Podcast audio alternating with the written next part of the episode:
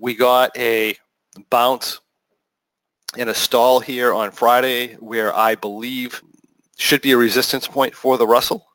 That said, our primary resistance point isn't up until around 1450-ish. If we have the SPX, it really pushes into that resistance level. We may get, you know, up into this range on the Russell my point being I wouldn't be, consider this being that big of a resistance level because when you look what happened on the way down, we just crashed right through it, didn't even stall here.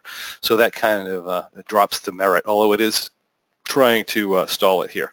That's my thoughts here. Still bearish. And, you know, if we get the Dow that breaks higher, the NDX that breaks its resistance level, and then the SPX breaks its resistance level, it doesn't matter really where this one is. It's likely coming up um, up into this range here. That's my thoughts on the market. It's uh, it's a little complex, I guess, but again, predominantly bearish at, at, with the information we currently have. We're still solidly bearish uh, in our uh, posturing for the upcoming couple of weeks.